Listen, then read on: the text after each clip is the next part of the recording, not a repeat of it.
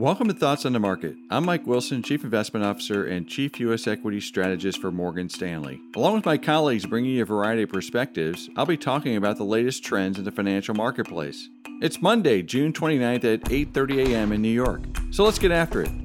2020 has been an unusual year that started with record low unemployment and equity markets making new all-time highs just about every day. In fact, in January and February, it was hard to find anyone who was negative on the economy or the stock market.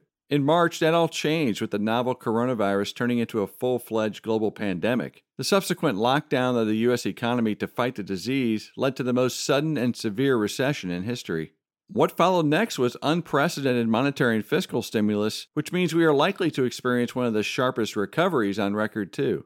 Stock markets around the world seem to agree, with most major averages trading extremely well. Such a rally in stock prices has many people nervous that markets are disconnected from the fundamentals and do not reflect the still looming risks. But equity markets move well ahead of the economy and are often the best leading indicator. In short, we think the V-shaped recovery in markets is foreshadowing what will be a V-shaped recovery in the economy and earnings.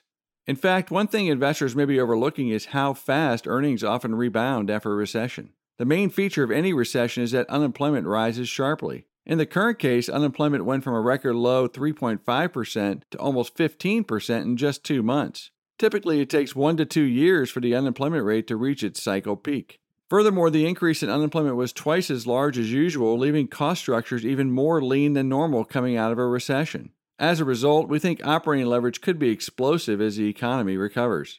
From an investment perspective, this means earnings will return to prior highs much faster than most analysts are forecasting, and stocks can continue to move higher, especially the more economically sensitive ones, including small caps.